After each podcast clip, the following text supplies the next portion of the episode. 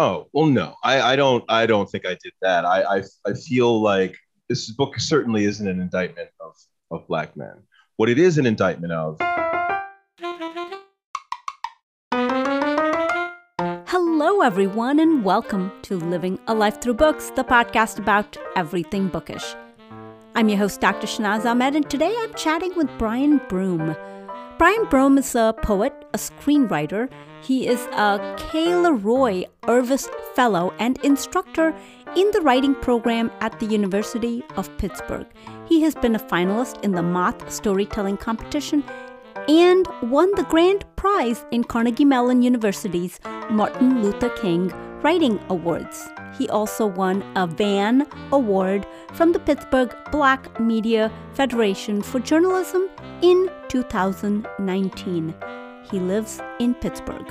His memoir, Punch Me Up to the Gods, comes out today, May 18th. Before I bring up our conversation, I wanted to say that your support of my podcast means a lot to me.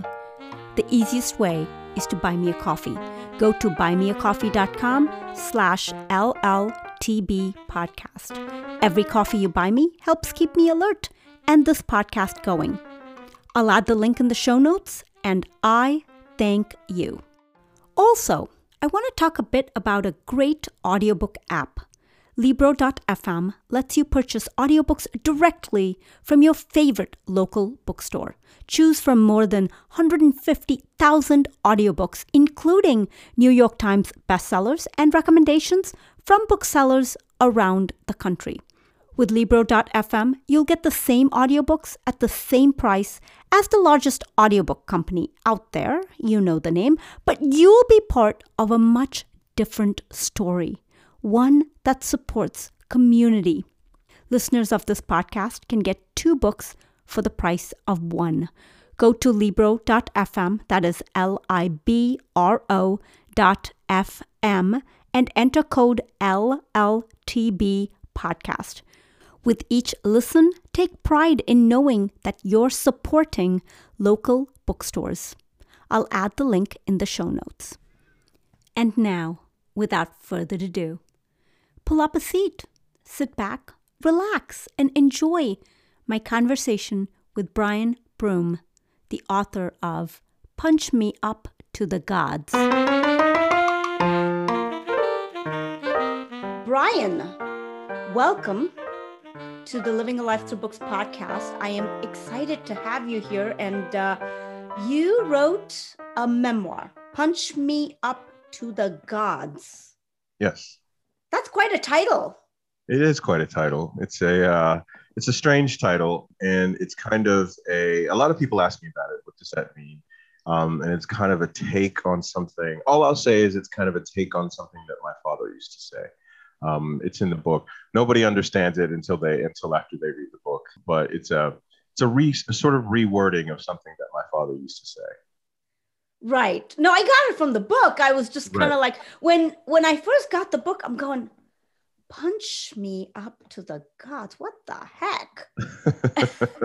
but you were compelled. Were you compelled? You were you like, I need to get into this book because I need to know what this title means? You know, I don't know. Oh, you don't know?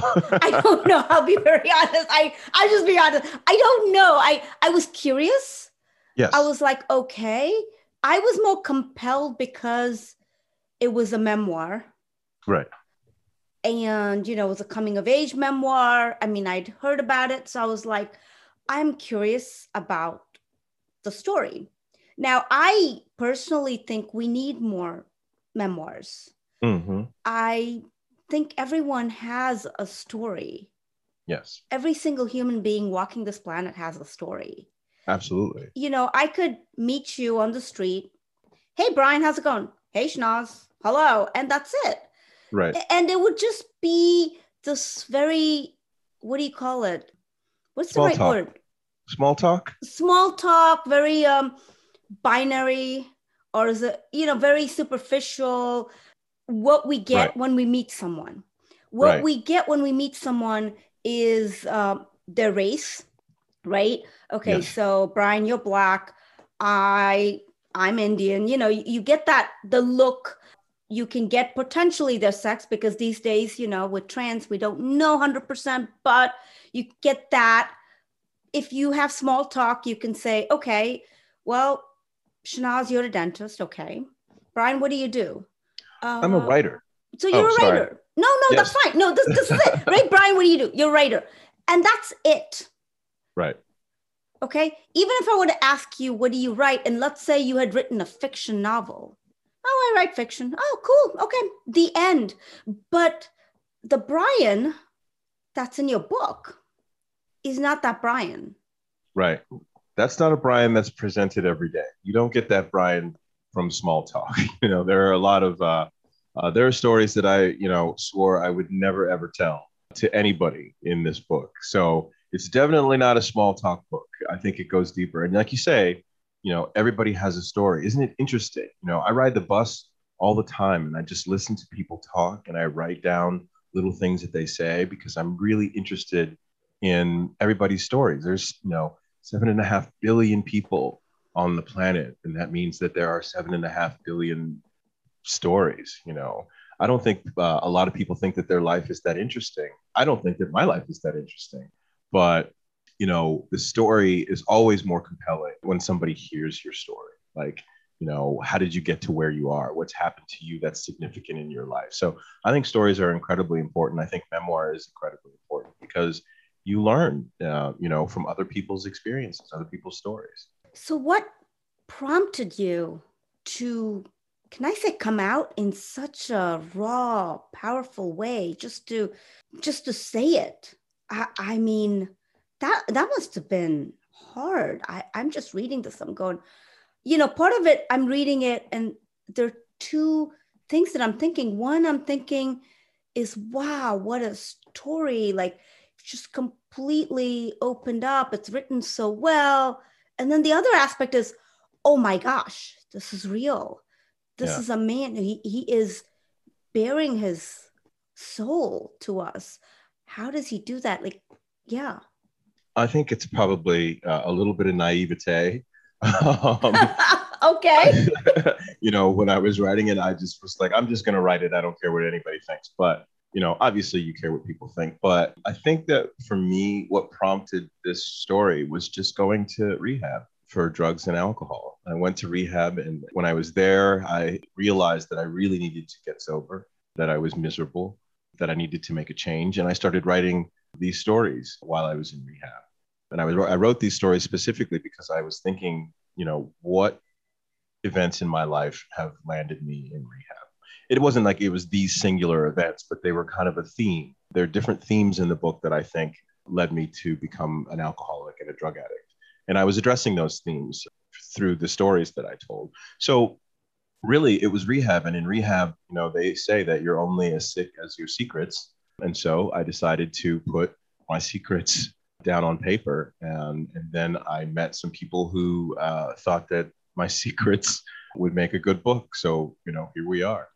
Now, I was in a, um, I guess in a chat room, whatever, in in an author's chat room where people were talking about oh i want to write a story. I want to write about my life and i you know and i probably said oh i want to write a memoir you know blah blah blah and um, someone said to me i was to the whole room really said if you write a memoir like like you brian written a memoir so be careful because that's what you're going to be known for. Mm. What are your thoughts on that? Because it almost felt like a sense of caution that, you know, now when you're out here talking to me, to podcasters, to, you know, interviewers, that somehow that's all they're going to talk about yeah. is the trauma. And be careful because do you want to be known for who you are or do you want to be known for your trauma? What are your right. thoughts on that? Well, you know, I don't think of this book as a trauma narrative, really. I think it's a book of, you know, I mean, everybody in their life has had some trauma, I think, most people. And if you're still here, you know, you've obviously come through that trauma in one way or another, or you're surviving it. So I think of it more as, you know, yeah, some bad things happen, but here I am. And these are the bad things that happen. But look at me, I'm still standing, you know, I'm still talking about it. I definitely don't want to be known as, you know, the trauma boy. And, and the, you know, you do get sort of a, you know, there's a limited picture that you get of an entire human being, like even through memoir. But yeah, I mean, I can see, uh, you know, I can see where people will do that, and I um, am prepared to to deal with that. I think, you know, I look, I think of a lot of the great memoirs that I've read, like Mary Karr, for instance, The Liars Club. I think is a great book, but I don't think that these days she's known as, you know, the trauma, the trauma lady. You know, I think that people can see past the story to to know that there's an even deeper story there as well. And the fact that I'm here and I'm talking to you and sitting upright and that you know I'm sober and all that sort of speaks to the fact that you can come through trauma. So I think of it more as a you know this is how I how I'm surviving. And, you know, hey, how are you surviving? Okay.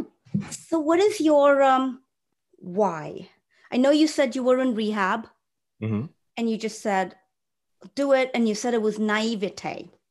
Tell me a about naivete. Why why do you think this there is naivete in it? Why not? Why why not boldness? You know, I don't think that at the time. I think I got m- more bold as I went along. But I think when I started writing these things down, I thought I didn't know that they were. this sounds weird, but I didn't know that they were as personal as they were. And so, you know, I was writing stories, and I, you know, I would put in something, and somebody would read it and say, "Wow, that's really a lot, Brian. Are you sure you want to put that in?" I was like, yeah, it's not that big a deal. So I think there was a little bit of naivete in the beginning. Toward the end, I think I did get a little bit more bold and just say to myself, why not just put it in? Like, you know, this is incredibly embarrassing, but I'm just going to put it in. Why not? Like, I, what I find is that it connects me to people more when I just am honest. There have been people who've read the book who have really identified with it and my poor choices, who have even said to me, Yeah, I went through the exact same situation with someone. And so I find that the, you know, the boldness comes from I'm finding that there are people who really identify and I'm not alone. That's, I think that's a really big thing that, uh, you know, in terms of people connecting with the book, they realize that they're not alone in their shame. They're not alone in their, you know, misery. I mean, I think a lot of this book is about me just really hating myself for a very long time. And I think that there are people, a lot of people who have experienced that. So hopefully people will connect to that. How hard was it? Oh, it was hard. right. I mean, how do you push through and write through all these memories? How do you do it? I go to a quiet place. I get my, I, you know, I, I, I write on the bus a lot, but I only write notes on the bus, like for something that I might want to write. But then, you know, I get to a quiet place, like a, you know, a, my little spot in the library or in my my office in my house, and turn off the lights, and I just, you know, in terms of the memories, I just close my eyes and try to really inhabit the emotional place that I was in when that particular thing I'm writing about was happening. Like, you know, if I was excited, I try to, you know, sort of get excited and, and then write. If I was sad, uh, you know, I have to sort of make myself sad and then write just by thinking about that moment. I really have to just immerse myself in the moment and try to remember everything as clearly as it happened. And then I'm in it. And then it's it's not easy to write at that point, but it's much easier to write if I'm in the emotional place that I was when the thing I'm writing about happened. Wow. I listen to a lot of sad music and a lot of happy and a lot of happy music. You know, a lot of Donna Summer went into the making of this book because I love Donna Summer. I, I think everybody should. Right. Um, yeah, but I, you know, I, I literally like there were there were times when I was writing it that I was dancing to old '80s music, and then I would go and write a few lines, and then I would dance some more to old '80s music. So, you know, it wasn't all drudgery, it wasn't all misery. It was sometimes it was quite fun to write this book. What do you hope your readers will get from it? And also, do you have a hope for um, straight readers versus LGBTQI readers? What is your hope? Well, I mean, I obviously, as a as a gay person of color, you know, I want to tell this this story, these stories, and hope that you know other gay people of color, specifically gay black boys, eh, I hope the stories really resonate with them you know and that's why i originally put pen to paper to, to write these stories. But i do recognize that there are some common themes. Like i said earlier you know there is a connection that comes from reading other people's stories. I hope that people learn that you know shame is something that is put into you. You're not born with shame. I hope that people learn that other people will bring you their poison. Uh, it is your choice whether or not to swallow it. And I hope that people learn that you don't have to sort of, you know, you don't have to perform the body that you're in, meaning that a lot of people want you to be a certain way simply because of the body that you're in. And, and oftentimes we we start performing these roles or, or, just trying to be accepted at the cost of everything else. I hope that people see that as well.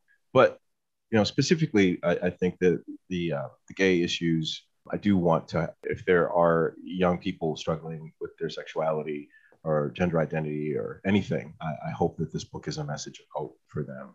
But, you know, the bigger picture, I hope it's a message of hope for everyone. I want to ask you about the, the shame and the poison that yeah. you said that, you know, shame is something that's put into you mm. and we don't have to take the poison yeah. that people present to us. It's not as easily said. Yeah, because yeah. here's here's the thing. When when we're talking about poison in a very literal sense, yeah. literal sense is there's poison in whatever form it is, and you literally the here you go, take it, then you swallow it, and then it does something to your body, right? Right. But right.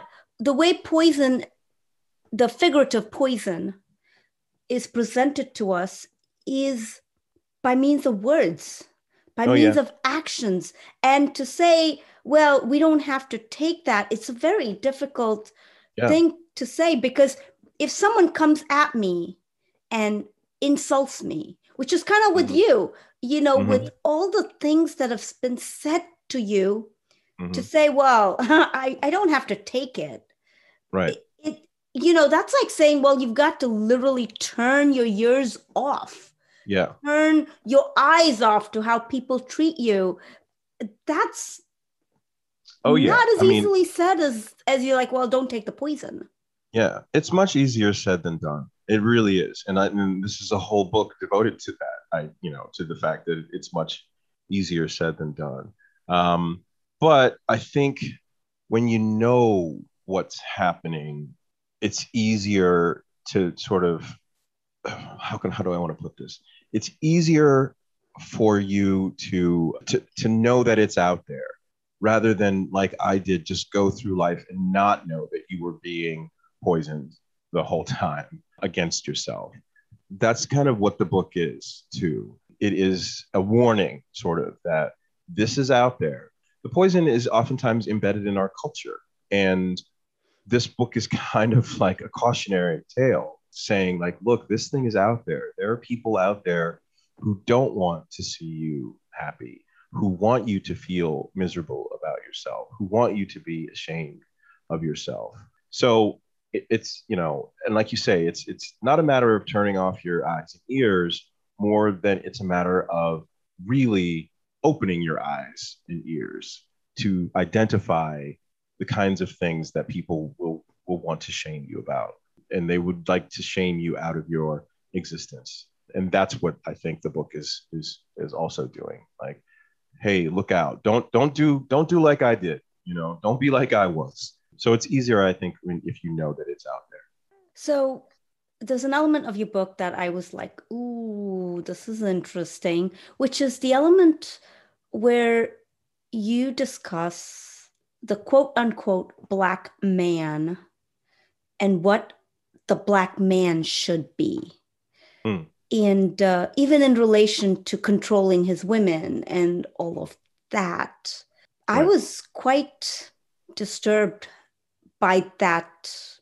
I don't know if I want to call it stereotype or that culture. I was just like, whoa, this is, you know, it, this almost makes black men look bad not almost it does so i mean let's you know forget almost okay it makes black men look bad and it almost feels like if there are any women out there looking for black men, I mean, be like, nope, girls, stay far away. Black man, just just stay far away. Do I mean just go the other way, maybe find a different race, whatever, but this black man's not gonna treat you right. Oh, well, no, I, I don't I don't think I did that. I, I I feel like this book certainly isn't an indictment of, of black men. What it is an indictment of is, I think, toxic masculinity, which I think all men uh, are capable of performing. My point with black men specifically is that I think that there's more of a pressure to be super masculine. You know, we see toxic masculinity all the time in our culture. But I think because of the racism that has been here since the founding of this country, Black men are under more of a pressure to perform masculinity, to be the toughest guy in the room. There are certainly Black men, a lot of Black men who don't, who have eschewed that whole notion and, uh, and who live lives that are full and who understand the, the concept of toxic masculinity. But I think that the bigger picture is that Black men are encouraged not to be emotional, not to be tender, and to not show our feelings. So it's not a warning uh, about Black men. I think it's a warning about this cultural situation that Black men are in, where we are told in so many different ways how not to behave. And there are men who, who definitely who believe in that toxic masculine uh, idea, idea. And it's more of a warning about that. It's not a warning about Black men. Black men are awesome okay, okay. just you know, it, it, was just like the whole the concept of toxic male masculinity. I think it's there in not just in black culture, but it's there in a lot of cultures. Oh yeah, it's there in a lot of culture. I can't speak for any other culture. I can say that right. overall, it's an American uh, thing. I can't speak for any other uh, country but you know as again i think my point is that it does exist everywhere and in all men of all races but there's more of a pressure to perform it i think culturally in black spaces black american spaces okay so what is your um, legacy what do you hmm. want your legacy to be oh gosh that's a huge that's a huge question. Am I dying? Did some? Did, no, no, some... no. You are not dying. I just, you know, when someone you know writes something I don't know. No, no, no. When you write a memoir, you know, it's like as I'm reading this memoir, all I can think about is, I want to know what Brian just, you know, like what is his legacy? What does he want to leave behind? Because when you write a book, mm-hmm. you leave something behind. You leave a message behind. You leave a part yeah. of you behind. The book will outlive you, whether you like it or not. That that's that's yes. the nature of a book. So right. that's where that's where whenever that's there, especially with a memoir, I thought, Brian, what is your legacy? What do you want it to be? Well, I think that um, you know, as far as this book is concerned, I'd like it to I'd like for people to say, like, you know, this book helped with the cultural conversation around poverty, around homophobia, around just general queer phobia, around masculinity, and I hope they that, that you know people say that it was a it was a good book. I, I felt something while reading it. You know, who knows what's next? I have no idea. Uh, you know, I'm just gonna uh, talking about this book now, but maybe in a year I'll be talking about another book sitting here with you. I'll be wearing that shirt, that that free shirt you're gonna give me. Um, but as far as a legacy, I haven't really haven't thought about that. But I hope that the book, which you so aptly say is going to live on after me, has a legacy in terms of contributing toward our cultural conversations. I can see a book being a banned. My book? Mm-hmm. I can see it in the future. Now, I mean, obviously, oh, like God. right now, it's still new. Right. And so, you know, it's a new book. People are still getting to experience it. And, you know, you mm. want people to read it. But down the road, I don't know how many years down the road, I can see your book is being banned. I, I, don't know why. okay. I, I don't know why I say that, but I just feel that someone's going to come up and say, oh no, oh no, no, no, we are not doing this book. This book the messages in this book are not something that we want people to read because like right wow. now the, the the reason i'm even saying that is because in missouri there's a um i think there's a bill going up in the legislature for um for banning uh, Dear Martin from the schools for for oh, education wow. and Dear Martin's such a i mean it i love that book so you know and i think I was like, okay, wait, you people want to ban Dear Martin to be in the school systems?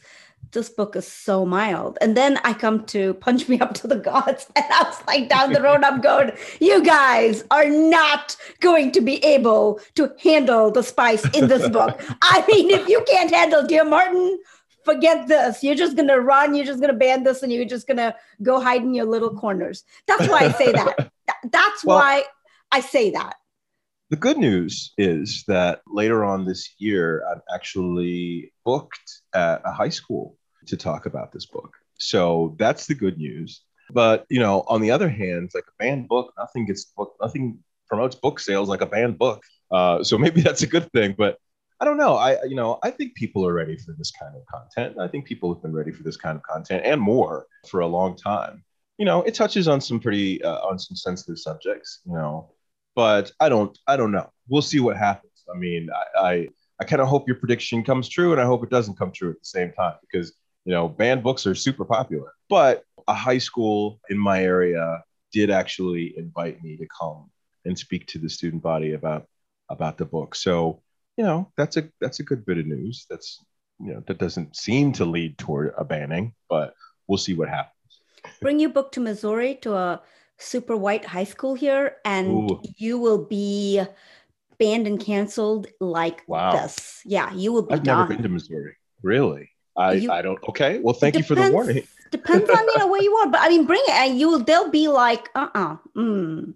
Wow. This book wow. in our schools, we do not want that. I don't even know. Wow.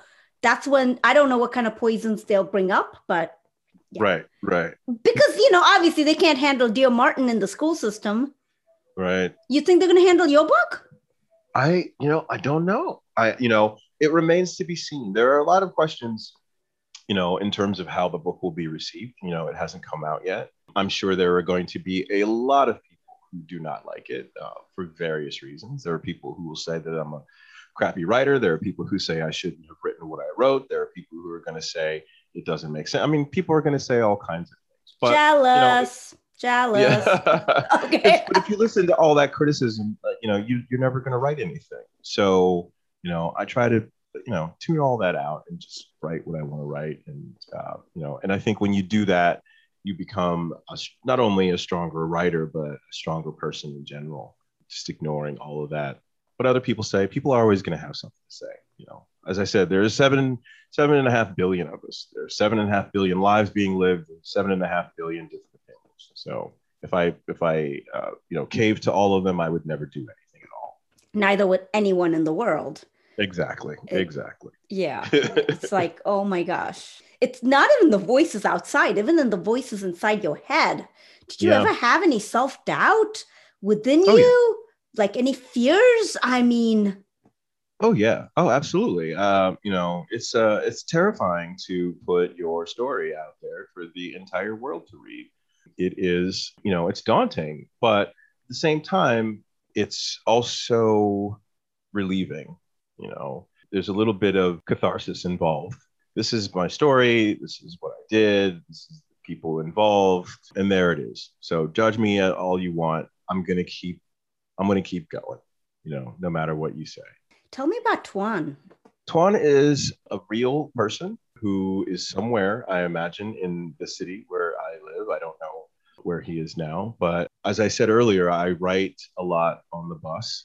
I just take down little notes and snippets of conversations that I hear while I'm on public transportation. And one day I was riding the bus and I saw a man and his son interacting in ways that I thought were kind of pedagogical in nature. You know, the father was teaching the son how not to behave and that struck a chord with me. I started sort of feverishly taking notes about their interactions.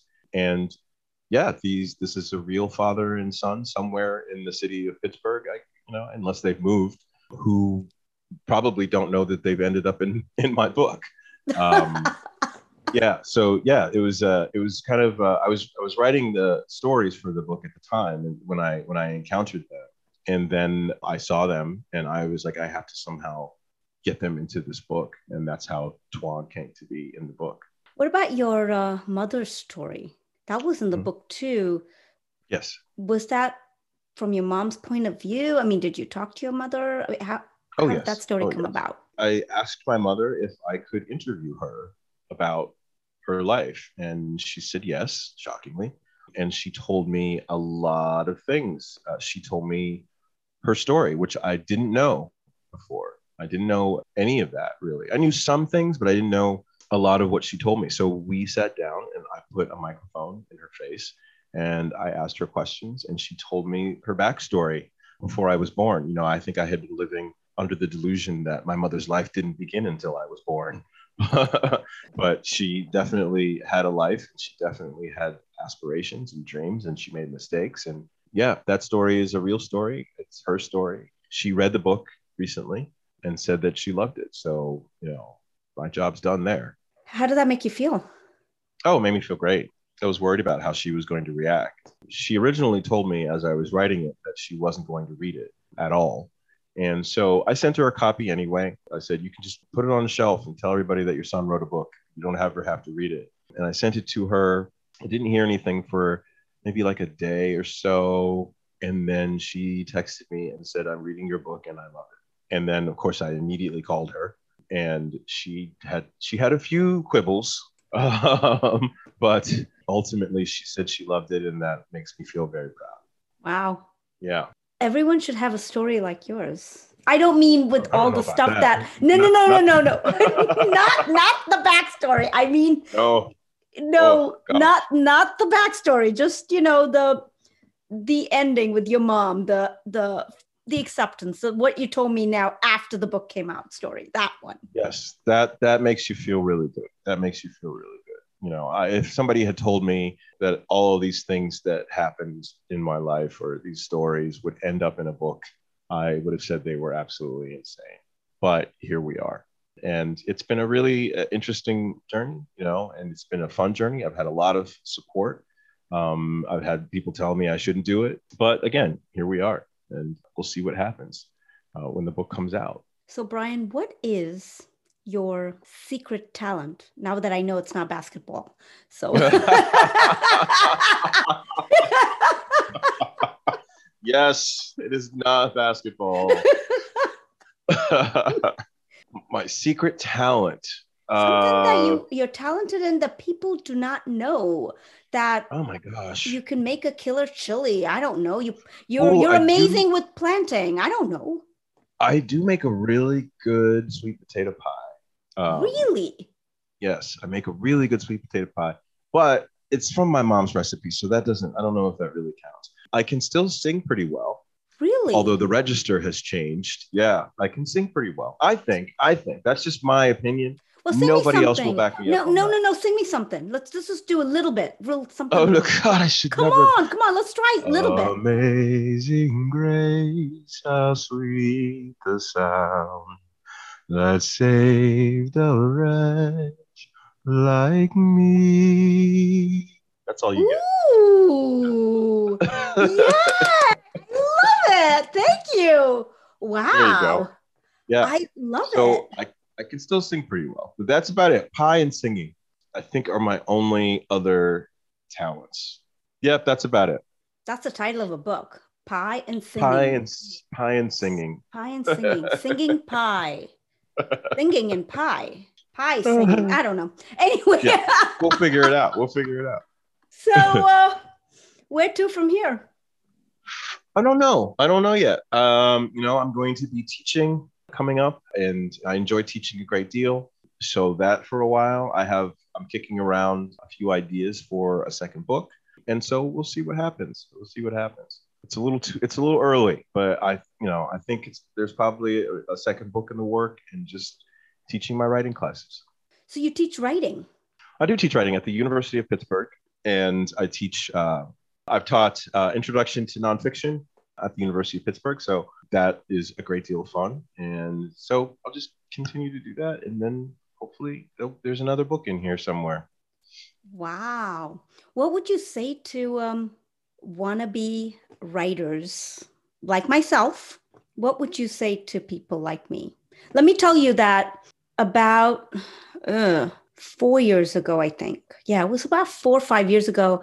I started writing a memoir. Mm-hmm. Well, I got to a point where it just got so hard. Like one day I was writing something, I just couldn't. And yeah. I remember I just couldn't. That's it. I just, I got up from the screen and I haven't worked on it ever since. It just was so hard emotionally. Yeah. So I just yeah. walked away from it. And I've walked away, you know, I love to walk away. That, that's my go to thing. So, you know, like, nope, not doing it. And uh, well, now I'm working on a fiction novel. I'm actually, mm-hmm. this one I haven't walked away from and I'm still hanging in there. So help me God, I'm still hanging in there with a second draft now. Uh, so, what would you say to writers of both fiction and nonfiction? Oh, I just, you know, my advice is always keep writing, just keep writing. I, I would love to be able to say something more specific than that, but just keep doing it. I mean, you like even when even if you have a day where you feel like everything that you've written is just utter crap, just keep keep going. It doesn't happen. Nobody can read it unless it exists. so that's the main drive. And I know, as you just said, it, it, can get hard. You can just be like, I don't, I don't want to do this. Step away for a day or so if you need to, but always keep going. That's the best bit of writing advice I ever got was that nobody is going to be able to read it if it doesn't exist. So keep writing. Keep writing. Just plow through. You just just plow through. I would love to be the kind of writer who had a specific day, uh, like uh, like I was scheduled. Like, okay, I'm going to start writing at 10. I'm going to write until two every day. I would love to be that kind of writer. I know people like that who, no matter what, they're writing between these hours, and I know not to call them, and I know not to bother them uh, between those hours. I hate I am them, not by that, the way. But, oh I my gosh, I hate them so much. Oh, I can't stand them because I can't do that. I avoid it until I just absolutely cannot avoid it anymore. When when it's when I can't think of anything else except I need to sit down and write.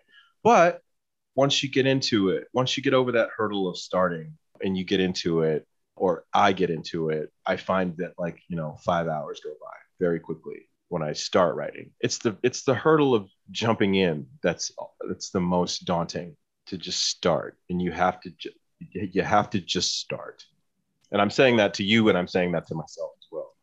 Okay, okay, just start. What about structure? You know, there are writers who are like, who'd go in and break it down chapter at a time. They just, you know, they get that entire skeleton on paper. Yeah. Before they write the first word. Myself with my novel, I knew the skeleton in my head. I yeah. just said, okay, today I'm going to do, oh, let's write about the toes today. Okay. Oh, head. Oh, shoulder. And then now I'm trying to put the skeleton together. That's what I'm doing. And I look at other writers who are like, oh no, girl, why we wrote it like this. And see, we wrote the draft right. and it's beautiful. And I'm like, I oh, hate oh, yeah. you. It's yeah, like, yeah. So what do you, you know, I, have taken yeah. a lot of craft classes and i just i've come to the conclusion that you got to just find what works for you whatever gets the words on the page i didn't this book i didn't i didn't write this book with a particular structure in mind it formed as i was going you know i was just writing different s- stories and the structure sort of sort of took shape after the fact you know i used the the gwendolyn brooks poem that was something that came a little bit later in the process. And, you know, Tuan, as I said, the bus, uh, you know, that came a little bit later. So the structure came after. I admire truly people who can write from structure from the beginning. But if it doesn't work for you, it doesn't work. Whatever gets the words on the page. And then you have to deal with it like a puzzle. You have to lay out your pages maybe and put them in different order or something. It's not easy. Writing writing a book is not easy and you know that because you're writing one. So, and it doesn't, it's not over lickety split. It takes a while. It's an art form that is very exacting, like any other art form. And so for us, I think getting the words on the page is the most important thing. And then for me, structure and, and things like that come after that. If I'm writing to a structure from the beginning, you know, I don't ever stick to it. Like I, you know, my structure comes later on. Okay. I normally ask these regular que- these questions at the end. There's one question about your book I want to ask before I ask those questions. What the question sure. is: um, the bus ride itself was mm-hmm. that intended as symbolism for yes. the journey? It was an intentional. Okay. Well, I I found that it was again the structure came later, so I found that it was symbolic. You know, after the fact you know, okay. Uh, as I kept writing it. Yeah. Okay. I just wanted to make sure that that was an intentional symbolism. I mean, after the fact, but okay. All well, right. if, if you got it as symbolism, then I did my job. So that's okay. Good. That's yeah, I did yeah. get it as symbolism. Yay. Yeah. Finally, I got something. what are your favorite um, top five favorite books of all time? Oh my gosh. Uh, that is a good question. If Beale Street Could Talk, I think by James Baldwin is a really good book. I'm not listing these in any particular order. Interpreter of Maladies by Jhumpa Lahiri. I love that book so much. The Kind of Light That Shines on Texas by uh, Reginald McKnight. Mary Karr's Liars Club. I love. Also, I really love Outline, and I can't remember the name of the author. Outliers? Outline. Outline. Outline. Yes, it's one of a series, but I can't remember the name of the author. But she does a really great job. Those are just off the top of my head. Toni Morrison's book, Song of Solomon, is also a really amazing, amazing book. I'm telling the truth, but I'm lying is also a really amazing book. But there's millions of them. Right now, of course, I'm reading. Of course. I'm reading Caste by Isabel Wilkerson. oh, it's amazing. Wow. yes. Phenomenal book. Um, and Heavy by Kiese Laymon. Uh, so there's just tons of okay. books that I like we could we could sit here forever. okay, no, I know. I that's why I said five. But you know, again, I think you have problems counting. Also, I had another author who had problems yeah. counting. You know, so it's all good. Describe your book in Describe three book. words. Don't be ashamed. I like that. I really like that. So. Um, thank you so much for taking this time and being with me. I really appreciate it. I had a great time. I did as well. Thank you so much. This was fun. All right, folks, I hope you enjoyed our conversation. If you want to know more about Brian or his book, go to his website at brianbroome.com. I'll add the link in the show notes. As you know, this month I'm working on my own manuscript and I'm backlogged on episodes. So next month, you should get the two book clubs from this month and I'll just pick up where I left off. Most likely, I will do a month in review. And um, thank you for hanging in there with me, and I'll see you all at the end of this month. Before I go, if you loved this episode or any of my previous episodes, please take a moment to write me a review on Apple Podcasts. Please share this podcast with your family and friends and through your social media channels. Follow me on Facebook and Instagram on Living a Life Through Books. I'm also on Clubhouse. Look me up by name. On TikTok, my tag is Dr. Shahnaz Ahmed, but I think the page is called Living a Life Through Books. On the audio app called Swell, my tag is at Bookish Podcast. You can reach me through email. My address is livingalifethroughbooks at gmail.com. My website is shahnazahmed.com. That is S H A H N A Z A H M E D.com. The opening and closing music to this and all my previous episodes was composed by my husband, Brad Slavic. I'm Dr. Shahnaz Ahmed with Living a Life Through Books, signing off. Remember to water the seeds within you. It's time.